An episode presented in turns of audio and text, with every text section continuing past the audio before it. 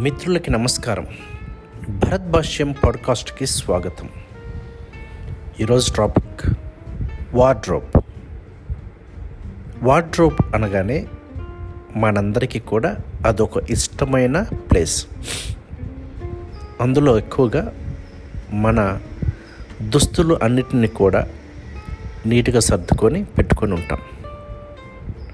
మనలో చాలామందికి మన వార్డ్రోబ్ని ఓపెన్ చేయగానే ఎన్ని ఎక్కువగా దుస్తులు మనకి కనపడితే మనం అంత సంతోషంగా ఉంటాం. నేను కొంతమందిని గమనిస్తూ ఉంటాను. వారి వార్డ్రోబులో ముప్పై నుంచి యాభై జతల వరకు ఉంటాయి. ఇంకా మ్యాచింగ్ వాచెస్ మ్యాచింగ్ బెల్ట్స్. ఇక విమెన్ అయితే ఇక చెప్పనలవి కాదు. వంద జతల వరకు ఉన్నా ఆశ్చర్యం లేదు. కానీ ఇవన్నీ చూసినప్పుడు ఆ వార్డ్రోబ్ను చూసినప్పుడు చాలా ఎక్కువగా ఉన్నప్పుడు మనకు ఒక తృప్తి కలుగుతుంది. ఓకే ఆ తృప్తిని దేనితోటి కొలవలేము కూడా.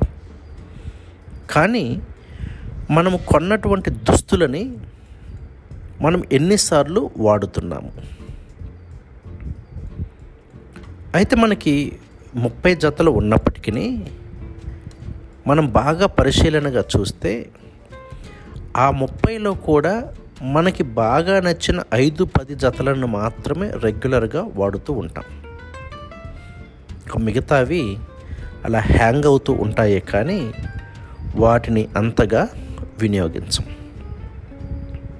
ఎందుకు ఈరోజు ఈ వార్డ్రోబ్ గురించి మాట్లాడుతున్నానంటే మనము వాడని వస్త్రాలను దుస్తులను అలా హ్యాంగ్ చేసి పెట్టుకొని ఉన్నవి అని తృప్తి పడతామే కానీ వాటిని అంతగా వినియోగించం.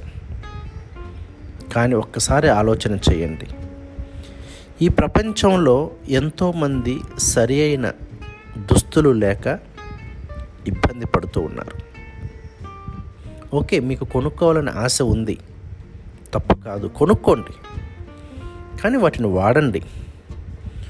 కొని వాడకుండా ఉంటే అది ఓ పాపం అని నేను భావిస్తాను.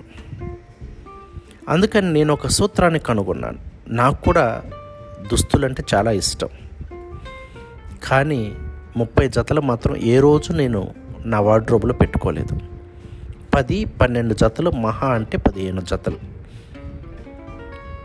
అయితే దానికి నేను ఓ సూత్రం కనుగొన్నాను.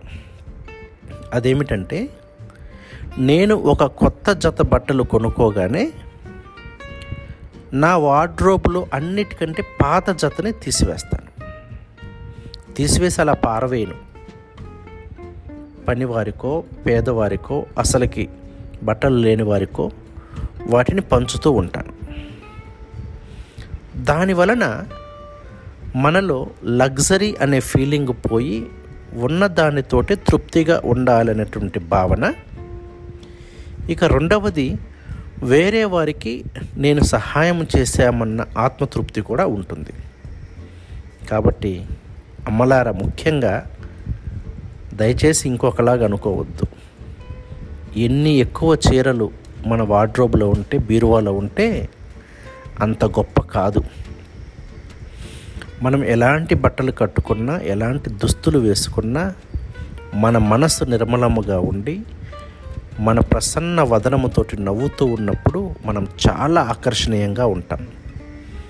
ఇక మనతో పాటు మన చుట్టూ ఉన్న వాళ్ళు కూడా ఇంకా ఆనందంగా ఉంటారు మనం నవ్వుతూ ఉంటే. కాబట్టి వార్డ్రోబ్ కంటే కూడా మన హృదయం మీద ఎక్కువ మనసును పెట్టి అందరితోటి పంచుకోవటానికి ప్రయత్నం చేద్దాం. Thank you. ఈ పాడ్కాస్ట్ కనుక మీకు నచ్చినట్లయితే మీ మిత్రులతోటి షేర్ చేయటం మర్చిపోవద్దు.